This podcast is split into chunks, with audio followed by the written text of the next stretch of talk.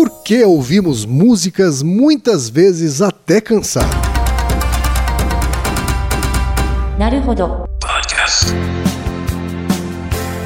Bem-vindo ao Naruhodô, podcast para quem tem fome de aprender. Eu sou Ken Fujioka. E eu sou Taí de Souza. E hoje é dia de quê? Fúteis e úteis. Vamos pro recados da paróquia, Altaí. Bora. Número 1, um, vai no apoia.se e deixa sua contribuição. Já agradecemos. Número 2, vai no iTunes Store e deixa 5 estrelas e um comentário. Isso aí. E número 3, apresente o Naruhodo para uma amiga ou um amigo que não conhece o Naruhodo ou que nunca tem ouvido um podcast. Vamos aumentar o tamanho da podosfera. É isso aí. E antes da pauta, mais um recado. O Naruhodo está abrindo espaço para os podcasts das Minas, porque representatividade é importante também na podosfera. E o destaque de hoje vai para As Matildas, com TH, comandado pela Grécia Bafa e pela Iole Melo. Ouça o recado que elas deixaram para você, ouvinte do Naruhodô, e conheça o podcast As Matildas. Fala galera do Naruhodo! Obrigado pela oportunidade de falar aqui. Eu sou a Grécia Bafa. E eu sou Yoli Mello. Nós somos do podcast As Matildas. Nosso cast fala sobre a perspectiva da mulher sobre o audiovisual. Sempre com muita treta. Já falamos sobre representatividade feminina, sobre pornô, representatividade negra, lésbica e muito mais. Se você quer consumir mais conteúdo da Podosfera produzido por mulheres, procure pela hashtag Mulheres Podcasters. E encontre a gente também no Twitter, arroba asmatildas, no Instagram, arroba asmatildasoficial, no Facebook e no site do Cinemação. Altair, temos pergunta de ouvinte novamente. Pergunta rítmica. É. Som, de, som de uma musiquinha. O Reginaldo está por uma musiquinha. A pergunta, Altair, é da Elisete Bolis Jimenez. Ela tem 53 anos e mora em Santa Rita do Passa Quatro. E ela diz o seguinte: Bom dia pessoal, eu adoro ouvir vocês. Toda vez que ouço, penso, puxa, esse Altair poderia ser meu filho. Tamanho é o orgulho que sinto dele. Você podia ser filho também, hein? Ela bota você como filho também. Ah, transformando assuntos complexos ou outros nem tanto em uma forma simples de entender, com um jeitinho todo especial, num misto de inteligência, carisma e humildade. Fico lisonjeado, né? Olha lá, tá, tá até vermelho. Pois é. Mas a pergunta é a seguinte: existem pessoas que são musicólatras? Eu nem sei se existe esse termo, mas eu imagino que sou. Por exemplo, quando ouço um cantor novo, compositor que eu gosto, ouço, ouço, ouço até todos em casa cansarem, menos eu. Então, por respeito a eles, paro por uns tempos, mas contra minha vontade. Mas parece que é só ouvir uma vez que começa tudo de novo. Outro exemplo, quando vou ao supermercado que está tocando uma música, sempre volto com itens faltando, ou porque gosto muito da música e dou mais atenção a ela, ou porque não gosto e idem. Hum. Altair, Existe alguma explicação da ciência para isso que ela narrou aqui pra gente? Você, você tem essa mania? Cara, não, mas eu me identifiquei com a segunda parte dela, que é, é quando, que é quando eu começo a prestar atenção numa música e aí eu deixo de prestar atenção nas outras ah, coisas. Ah, você distrai. Ah, é, sim, sim. Né? Mas assim. Mas sim, já, já existiram músicas Música. que. Ou, ou álbuns inteiros que eu ficava ouvindo sem parar, assim. Você lembra de algum? Cara, sim. quando eu descobri Beatles, por exemplo, eu era moleque, descobri Beatles e eu acho que eu fiquei meses só ouvindo Beatles. Ah. Isso quando você era adolescente. Sim. Depois você ficou um pouco mais velho, você acha que isso parou? Acho que diminuiu. Diminuiu. Isso. Então, já é uma parte da resposta. Tem um uhum. pouco a ver com uma fase da vida. Mas a Elisete tem 53 anos, né? Então, Não, tudo bem. Então, isso. isso mostra outra parte. Isso mostra outra parte. Que tem pessoas que são mais propensas a isso do que outras. Certo. Então, já tem duas características. Uhum. É importante deixar claro que esse episódio não vai ser sobre música. Uhum. Tá? Eu não vou falar sobre teoria musical, essas coisas. Porque é um, é um conceito mais básico uhum. do que isso recomendo fortemente, de novo, para mim, a obra-prima do Reginaldo, que é o Naruhodo 74, que é porque que a gente arrepia com música. Uhum. Ele dá uma parte da explicação. E tem o Naruhodo 57, que é porque nos arrepiamos com Sim. sons, né? Esses dois dão uma parte da resposta, mas eu vou complementar com outros elementos. Vamos deixar na descrição um episódio que ataca exatamente esse problema, que mostra porque que as pessoas ouvem várias vezes. Só que ele, ele faz uma boa descrição, mas não explica tão bem o Uhum. porquê, porquê. Aí eu fui atrás de outras coisas. Mas esse artigo é muito legal, porque ele pega um conjunto de pessoas e pergunta para as pessoas que tipos de música ah, as pessoas ouvem mais, dá essa pira de ouvir a, pessoa- a música uma vez e ouvir várias vezes. Certo. Que tipo de música? O artigo fala de três tipos de música, que são músicas felizes, calmas ou melancólicas. Tá?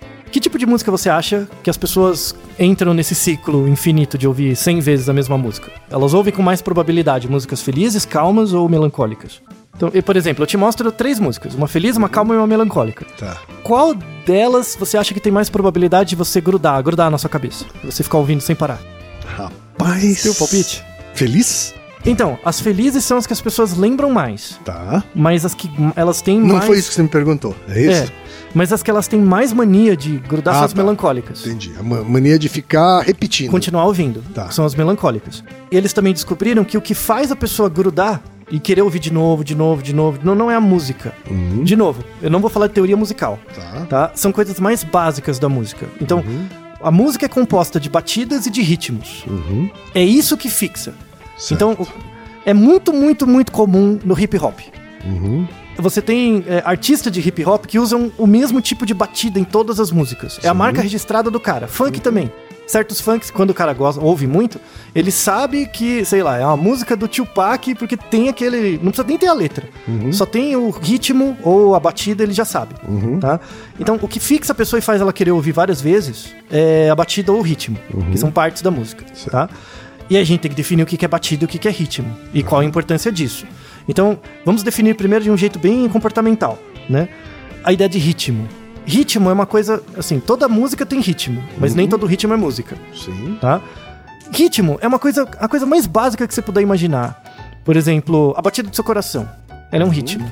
Sim. Então, quando você tá dentro do útero, primeira música, entre aspas, que você ouve é a batida do coração da mãe. Sim. Tá? Isso é um ritmo. Quando você nasce e começa a andar, né, marcha, você anda com um certo ritmo. Tá, tá, tá, tá, né, ba- bate. Criancinhas, que pega criancinhas pequenas. Na, na, na, na, na, na. Por que todas as crianças têm umas... Você não me pega. Você percebe? Tem o mesmo ritmo, o mesmo, mesmo tipo de batida. Na, na, na, na, na, você não me pega. Isso é comum em quase todas as culturas. Todas não usam as- as mesmas palavras, mas o padrão de ritmo é parecido. Entendi. Será que isso tem uma carga biológica? Pro ritmo, sim. Tá? O interessante do ritmo é que o padrão de ritmo varia conforme a espécie. Tem espécies que são sensíveis a ritmo e outras não. Tá? Tem uma revisão sensacional sobre biologia e ritmo. Vamos deixar na descrição o arquivo da Frontiers, excelente, que fala do caráter comparativo do ritmo. E eles colocam uma hipótese muito legal, que é assim: nós temos percepção de ritmo. Então, por exemplo, se eu bato o dedo e fico batendo no ritmo, né, você consegue seguir. Certo. Então, o que que acontece? Ó, vou fazer uma batida. E aí eu peço pra você bater no mesmo ritmo que eu. Isso. O que que vai acontecer? No, no começo, eu começo a bater, você ouve um pouco. Quando chega no momento que você entra, é igual pular corda. Sabe quando você pula corda? Você fica esperando, esperando, depois entra.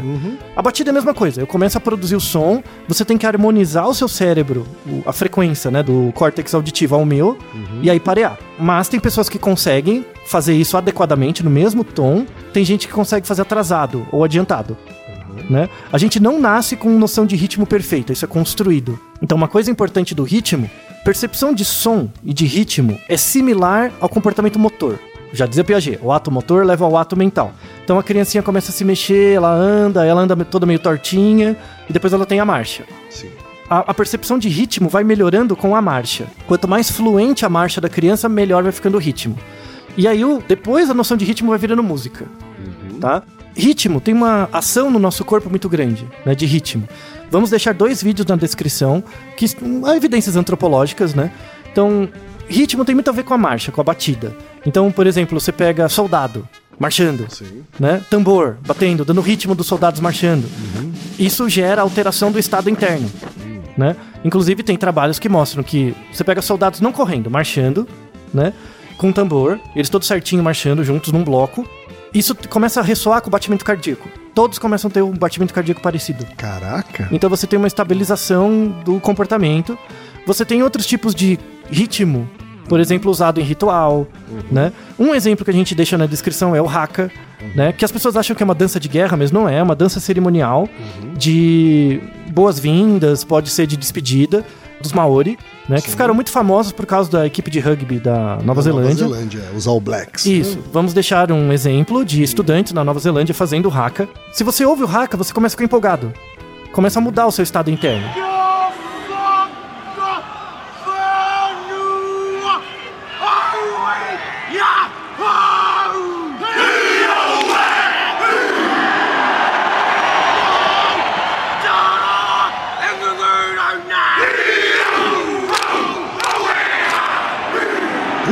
Puro ritmo. Não, é só ritmo, é só batida. Não tem nem melodia, né? Não tem música. Não, tem um canto, mas é só batida. Tem um outro exemplo que é mais simples ainda, que é uma tribo brasileira, né? Uma dança de uma tribo brasileira, que eles tocam o ritmo pela batida do pé. E você vê no grupo, né? Eles fazem círculos, né? As pessoas em círculo, batendo o pé e tal. Você vai vendo que eles vão andando mais rápido e o ciclo vai entrando numa dinâmica coletiva, né? Então o ritmo, é, ritmos são coisas que aparecem em espécies sociais. Dificilmente você vê um organismo que tem um padrão de vida com poucos indivíduos ou sozinho com noção de ritmo. E aí tem uma coisa contraditória da noção de ritmo, que é assim, aves tem muito, a ave tem muito canto, né? Pássaros que cantam. Então um passarinho canta de um lado, outro canta do outro. Tem que cantar no mesmo ritmo, ou cantar com um tom, um tem que perceber o tom do outro para atrair a fêmea e tal. Aves tem muito senso de ritmo, humanos têm também, tá? Alguns melhores, outros piores, mas tem. Chimpanzé, orangotango, os, os parentes mais próximos da gente têm zero noção de ritmo. Isso é curioso, né? Zero. Eles não têm nada. Assim, se você bate um palitinho, não ressoa. Ele não bate. Assim, às vezes ele bate o, o- a mão no peito, né? Mas ele bate só pra vocalizar ou pra chamar alguma coisa. Mas você nunca vê, por exemplo, vários macacos juntos fazendo som. Certo. Não, não tem. Isso pra eles, para eles não faz sentido, noção de ritmo. Pra gente faz muito, pra aves faz muito. E a gente é muito distante filogeneticamente das aves, né? Por que, que a gente tem e os outros não, né? Sim. E aí há uma teoria que isso se- a noção de ritmo, ela é importante pro grupo. Ter noção de ritmo é importante para espécies sociais, mas não é indispensável. Então a ideia é que pra gente surgiu por acaso. Como Não foi uma questão de sobrevivência. não, assim. foi por acaso. Foi um, um que a gente chama de coproduto. É um coproduto de outro processo. Certo. Provavelmente a linguagem. Então você tem a linguagem, a gente consegue falar. A linguagem, sim, tem uma importância para a sobrevivência dos grupos humanos enorme. E aí tem coprodutos. Um desses coprodutos é a noção de ritmo, que aí acabou em contextos sociais mais complexos, dando origem a, a tons, ritmos, músicas e a cultura musical. Mas temos uma espécie, assim, passarinhos têm noção de ritmo melhor que a nossa. Porque eles usam isso muito, né? Mas tem uma espécie de bicho que é intermediário, é mamífero, é intermediário entre a gente e as aves, que tem uma noção de ritmo melhor que a gente. Que são os pinípedes. Pinípedes. O que são pinípedes? Você já ouviu falar quais são os pinípedes? Eu não. Dois representantes dos pinípedes são os leões marinhos e as focas. Ah, Eles têm, eles têm uma capacidade vocal de ritmo melhor que a gente. É mesmo? Inclusive, tem um vídeo na descrição de uma pesquisadora que estuda as vocalizações dos machos, principalmente, porque eles usam isso pra disputa. É, então, qual é, a, qual é o, o, o, o- que que explica eles terem Então- essa, essa virtude? Então, o- o- eles cantam. Eles são cantores mesmo. E eles fazem vários tipos de vocalização grave, aguda, várias variações. A gente tende a ficar paralisado em dois tipos de tom. Que é um tom da marcha, né? E o tom da valsa. Certo. né? E aí o- o- os, os leões marinhos não, eles têm dezenas de tipos de métricas de sons diferentes. E eles usam isso pra disputar. Então, tipo, ah, você não vai roubar minha fêmea, tô te ameaçando. O jeito que ele fala é com esses tipos de vocalização. Quando as vocalizações são muito elaboradas, eu consigo fazer uma vocação, uma vocalização muito mais elaborada que a sua, isso inibe a briga. Então eu, eu faço esse tipo de canto pra dissuadir você a brigar comigo. Se os machos têm o mesmo padrão de canto, aí eles brigam. Entendi. Então os leões marinhos eles são muito grandes, muito fortes. Então pode matar um ao outro. Então esses cantos acabaram evoluindo na espécie como uma forma de evitar a morte de um deles e De maximizar evitar a o sobrevivência. confronto físico, de Isso. fato. E, e é legal nesse vídeo porque mostra eles vocalizando e também brigando. Tá. Então você vê a dinâmica. Focas também fazem isso, né? É um comportamento assim muito interessante. Sim. E você vê que surgiu por acaso, né? Nos humanos também, parece que surgiu por acaso. Mas o que não quer dizer que não tenha benefícios. Como eu falei que o ritmo é relacionado à marcha, ou seja, ao comportamento motor, você ter uma boa, um bom treinamento de ritmo pode te ajudar a desenvolver alguns, algumas competências. E para isso, eu chamei uma pessoa que tem muito mais competência do que eu para falar sobre isso, porque ele estuda exatamente isso, isso que é o Roger. E o Roger fez um, um áudio pra gente descrevendo muito bem a, a percepção de ritmo e como estudar o ritmo em crianças. Então vamos ouvir o Roger Carrer, é isso? Isso. Ele é músico e musicoterapeuta, doutorando no Departamento de Psicobiologia da Unifesp, com o tema Música e Sincronização Sensório-Motor em Crianças na Idade Escolar.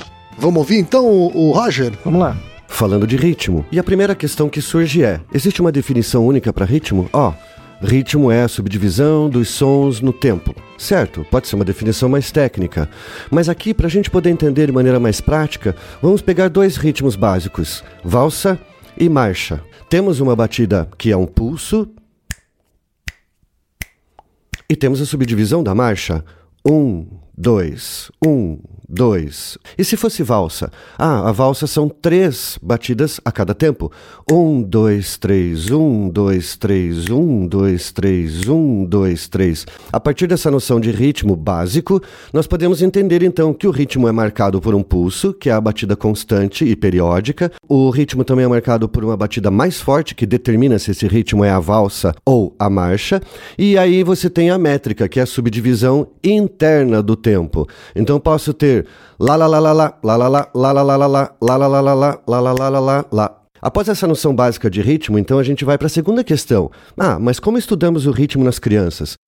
Geralmente esses estudos utilizam-se de tecnologia, utilizam-se de vários ritmos diferentes e também de várias técnicas diferentes para avaliar se as crianças já desde cedo, desde a tenra infância, têm essa noção de ritmo.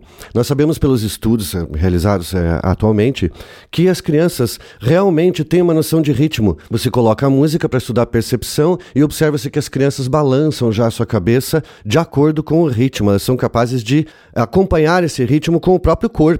Então, geralmente, os estudos com o ritmo nas crianças é realizado através da observação dos movimentos corporais e também, com tecnologia, é possível avaliar se essas crianças têm uma noção de periodicidade, se fazem algum movimento de maneira regular ou algum som, se são capazes de sincronizar algum movimento corporal ou do membro com um estímulo externo musical. Então, geralmente, os pesquisadores colocam música e, conforme a idade da criança, é solicitado que a criança ou acompanhe essa música batendo em um tambor, mexendo com o corpo ou ba apenas balançando a cabeça. A terceira questão é que o ritmo pode ser utilizado para avaliação diagnóstica de vários transtornos. Pessoas que apresentam transtornos do desenvolvimento, por exemplo, como autismo, uh, transtorno de déficit de atenção com hiperatividade, transtornos como dislexia, o ritmo pode ser utilizado tanto como diagnóstico como tratamento desses transtornos também. As práticas rítmicas, quando feitas em conjunto, como por exemplo tocar tambor em um grupo musical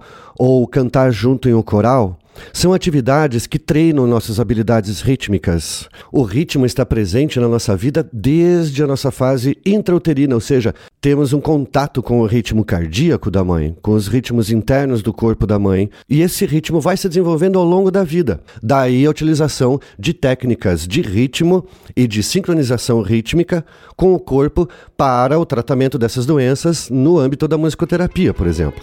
E aí, Altair? O que, que você tem aí a comentar? Excelente explicação. As palavras do Roger. Excelente explicação. É, é, é, você vê que é outro nível de explicação quando você vê alguém que estuda especificamente isso. Aliás, o Roger é um excelente músico. Tá. Recomendo, procure Roger Carrer no YouTube. Você vai achar umas coisas bem interessantes dele. O Roger faz um trabalho super interessante, de fato, mostrando. Porque assim, é bem entendido que ritmo é relacionado à atividade motora. Logo, se você desenvolve ritmo, você está desenvolvendo um pouco a atividade motora e vice-versa. Logo, é importante para crianças. Né? Então, essa sincronização sensório-motora é a criancinha pequenininha, por exemplo, com um chocalhinho, balançando o chocalho no ritmo. Depois ela começa a andar, ela começa a bater num tambor. Pra quem toca bateria, sabe que é extremamente difícil. Pra caramba. é, assim, só você começar a aprender primeiro. E depois você fazer no, no tempo. É muito difícil, sabe? Então não, não, não é pra qualquer um. Exige anos de treino, prática e tal. Então, só pra a- acrescentar mais um exemplo, imagina um uma bateria batendo. Só um tambor, né? Só uma bateria. Tá, tá. Tá um ritmo simples. E isso é chamado batida. Certo. É a batida básica, é só a bateria, né? Quando você bota a guitarra em cima, por exemplo, está virando ritmo. Então a, ba- a bateria é uma base e aí você tem a métrica em cima, que dentro de- entre uma batida e outra tem um toque da guitarra, tá? Então tem a, a- bateria da marcação. Se você pensar, a bateria é a antropologia, a bateria é o índio batendo, é o que ele tinha, né? Quando a cultura avançou, você colo- coloca a guitarra, né? O que, que é a guitarra? Entre uma batida e outra você tem uma, um invento, você faz outros sons. Uma vez você tem a bateria e a guitarra operando, né? Você coloca o baixo. O que, que é o baixo? É um segundo nível de base, Sim. né? Que pode a- a- melhorar ainda a percepção da música, né? Então, e aí que vira a música. Então a música é a junção da antropologia, que é a bateria, com a cultura, que é a guitarra e o baixo, né? Mas no fundo, a, a criancinha nasce com um tamborzinho interno. Tudo é tambor, né? Depois a cultura vai dando guitarras, sopro e tal, mas o instrumento mais primitivo que a gente tem é um tambor. É bater no corpo, é bater É, nas porque a coisas. gente, nosso corpo acaba sendo uma caixa acústica, né? Isso, então. o, o instrumento mais básico é um tambor e um palito, bater em alguma coisa. Isso é uma coisa idiosincrática nossa, só a gente tem. O Leão Marinho não tem, ele produz o próprio som e ele e é uma base. Ele só tem a- o tambor, ele não tem o resto. Isso talvez é uma das coisas que nos torna humanos, né? A capacidade de colocar novos layers de informação acima da batida Certo. né, que, é a, que é a questão cultural. A questão de ritmo e da- das músicas, né, que a gente fugiu, falou de toda essa discussão de ritmo pra voltar na por que que a gente ouve a mesma música. Tem uma aplicação muito grande pro marketing. Hum. Isso de por que a gente ouve a mesma música várias vezes. Pra publicidade, né? Que publicitário em geral não sabe, porque estuda, estuda pouco fisiologia. Tem um negócio chamado curva de Wundt, tá? A curva de Wundt vem de um dos pais da psicologia, que é o Wundt, né? O Wilhelm Wundt. A gente vai deixar na descrição um texto que mostra a curva. É uma curva normal, tá? Então imagina assim, ó. Imagina que o eixo X, o eixo horizontal, é o tempo. Certo. Então o tempo vai passando. E tempo é, é similar à familiaridade. Então quanto mais tempo você ouve uma música, mais familiar é pra você. Então esse eixo quer dizer tempo e familiaridade. Certo. Então você vai ouvindo a música, vai ficando mais familiar. Aí o, o eixo Y é o quanto você gosta. Então acima do zero, que a gente chama de hedonismo positivo, ou valor hedônico, e pra baixo é desprazer, tá? Então você começa a ouvir a música, vai passando o tempo, é, ela vai ficando mais familiar, você vai gostando mais, vai aumentando o valor hedônico positivo. Aí chega num máximo, né? Depois vai começar a diminuir. O que que acontece quando ela começa a diminuir? Não sei se você Você encheu o saco da música. Então, mas você não enche de uma vez. Por exemplo, imagina que eu ouvi a mesma música 10 vezes. Sim. Aí na décima primeira eu não ouço ela mais desde o começo. Eu coloco na metade. Pra ouvir só uma parte. Já aconteceu isso com você? Já. Que você começa a ouvir várias vezes, depois você ouve só um pedaço, só o refrão, por Ou exemplo. presta atenção só num determinado pedaço. Isso. Uhum. Ou seja, tá caindo o valor hedônico, né? Quando o valor hedônico chega no zero, de novo, ele nunca volta pro zero. Ele volta um limite subótimo. Ele fica baixo, fica negativo. Uhum. Então quando você ouve muito uma música, chega uma hora que você para de ouvir. Certo. Você realmente fica reativo a ela, Uhum. né? Muito tempo depois você começa a ouvir de novo e pode dar um outro pulso. Mas nunca é tão grande quanto o primeiro. Hum. Nunca é tão grande quanto o primeiro. Então vai gerando ondas cada vez menores. Certo. Né? E esse é o, a curva de Wundt. Tem um artigo, vamos deixar na descrição, de 1966. Não sei porque não fizeram de novo, eu até dei uma procurada, não achei. Que é do Jacob Witz. Que ele fez o seguinte: ele fez uma. Na Inglaterra, ele viu as músicas que ficavam nas paradas de sucesso das rádios e contava o tempo. E fez uma entrevista pra ver quantas vezes as pessoas ouviam as músicas e fazia uma relação entre o número de vezes que as pessoas ouviam música no rádio e o tempo que elas passavam nas paradas de sucesso. Certo. E ele viu uma curva de Wundt. Então, as, as músicas ficavam nas paradas de sucesso da Inglaterra, em média, por 10 semanas. Depois de 10 semanas, as pessoas paravam de ouvir. E não é porque a música era ruim, é porque elas saturavam. Né? Essas 10 semanas valem? Não. Você tem que fazer uma revalidação para cada cultura, cada Claro. período de tempo. Mas a curva de Wundt existe. Isso é uma coisa muito útil para artistas. Sim. Por exemplo. É, a curva de Wundt deve ser bem diferente hoje, que você tem várias fontes de novas músicas e Sim. novas bandas, novos artistas, né? A curva de Wundt deve ser bem diferente de quando a indústria fonográfica era, era dominada por poucas, Poucas, fontes. exato. Né? Deve ser mais difícil de implementar, mas, mas é uma coisa que todo, toda pessoa da indústria fonográfica devia saber. Sabe? Essa relação entre familiaridade e apreciação. E as, as, as músicas deixam de ser ouvidas não porque elas são ruins, é porque satura Sim. mesmo. E tudo bem, é uma coisa normal. E aí. Tem música que me satura na primeira vez já, viu? Tem, não, tem as músicas que você não gosta. Então, eh, você só faz a curva de Wundt com músicas que você gosta. Certo. Se ela grudou na primeira, a chance de dar a música de a curva de Wundt é alta. Mas se você não gostou, não rola. E aí, por fim, será que tem pessoas que têm uma tendência maior a ter essa, ouvir mais eh, as músicas com frequência mais vezes? Será que tem, eh, eh, tem a ver com personalidade? Né? Um pouco. Tá. Tem muito pouco artigo sobre isso, muito pouco. Eu achei alguma coisa, mas vamos deixar na descrição, né, o que tem, mas é muito pouco. Parece que sim, mas não é tão, tão claro. Então, por exemplo, a, a ideia é que pensa na curva de Wundt, né? Quando você tá no topo, no- na máxima apreciação da música, Sim. tem um trabalho que mostra que há liberação de hormônios. Tá. tá? Um desses, um desses, na verdade, uma proteína, né? É a prolactina. Uhum. Prolactina, assim, as pessoas conhecem como hormônio da maternidade, porque ele é responsável pela produção de leite. Mas na verdade a prolactina é responsável por 300 Várias outras funções, coisas. Uhum. né? E os homens também têm prolactina, óbvio, né? E eles têm um aumento da prolactina quando eles estão nesse pico, perto do pico da curva de Wundt, né? E beleza, né? Isso tem a ver com apreciação, né? Com prazer, com apreciação da música. E aí ele, nesse artigo ele estuda, ele vê a pessoa com esse pico de prolactina, estudando, vendo as músicas, e aí ele pergunta pra pessoa, mas por que, que você gostou tanto dessa música? Por que, que essa música grudou em você? E aí ele discrimina dois tipos de pessoa. Certo. Tem as pessoas que são, são chamadas finders, as que procuram, finder, e tem as fillers, né? Que a razão pela qual ela gostou da música é externa. Então, e- essa, essa música eu ouvi 70 vezes porque lembra do meu namorado, porque lembra de certo lugar que eu fiz, certa coisa, Certo. lembra do filme. Alguma lembra- motivação externa. externa, né? E aí tem um aumento da prolactina. E tem o filler. O filler é porque é algo interno. Ah, eu não sei porquê, mas essa música me gerou uma sensação triste, mas boa. Sabe? Gera uma sensação de melancolia que eu gosto, sabe? Sim. Isso já mostra dois tipos de personalidade, né? Uhum. Pessoas que têm uma maior atenção a coisas externas, né? E pessoas muito focadas nelas mesmas, né? Em coisas internas.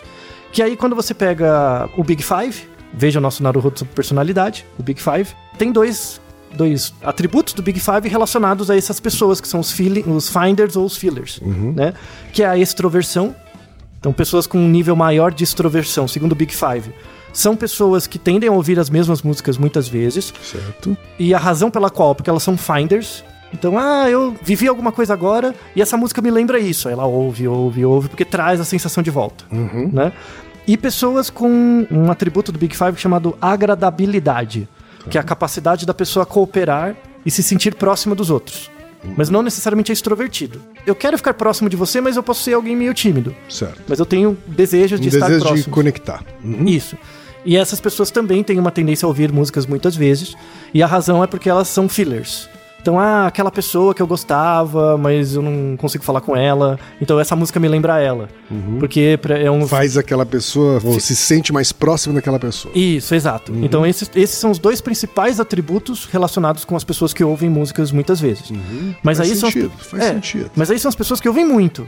Isso, isso é passível pra todo mundo. Sempre, todo mundo vai ter alguma música que você ouviu muitas vezes. Sim. E isso, para fechar, isso tem relação com a adolescência. No período da adolescência, que é quando você está definindo a noção de justiça, verdade, valor, as músicas, como atributos da indústria cultural, também relacionam isso, porque as músicas têm letras, têm ritmos, e você associa isso com o seu grupo.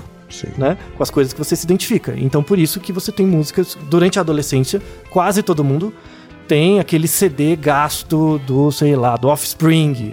Tem um CD, aí coloque a banda ou coisa que você Aham, quiser. certo. Né? Todo mundo, como- quando adolescente, tinha um cassete, um CD, um DVD de, um MP3 que ouvia até gastar o computador. Todo mundo. Isso, é, isso é traço de desenvolvimento. No meu caso, eram os Smiths. Isso. Eram os Beatles. né? Eram os Beatles da minha. É, eram os Beatles Os do- da minha adolescência foram os Smiths. É, ah, os Smiths, isso. Então, o Offspring foi pra mim. Uhum. Teve uma- um vínculo importante que eu ouvia muito. Então, todo mundo quando é adolescente faz isso. Quando você fica mais velho, algumas pessoas deixam de ter e outras continuam. As que continuam são os finders ou os fillers.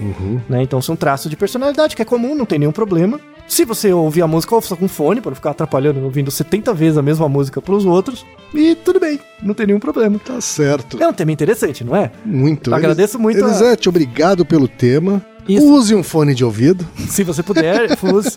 Perceba que você é mais parecida com o Leo Marinho do que parece, como é. todo muito, muitos de nós. É verdade. E não é musicólatra, não. Não, não é musicólatra. Não é. é algo bem normal, bem tranquilo.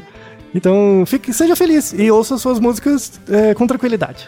Naruhodô, ilustríssimo 20. Naruhodô. Você sabia que pode ajudar a manter o Naruhodô no ar? Ao contribuir, você pode ter acesso ao grupo fechado no Facebook e receber conteúdos exclusivos. Acesse apoia.se barra Podcast. E você já sabe, aqui no Naru Rodô, quem faz a pauta é você. Você tem alguma pergunta pra gente ou quer comentar algum episódio? Escreva para nós. podcast@naruhodô.com.br. Repetindo? podcast@naruhodô.com.br. E lembre-se, mande nome completo, idade, profissão e a cidade de onde você está falando. É isso aí. Naruhodô. Esse podcast é apresentado por b9.com.br.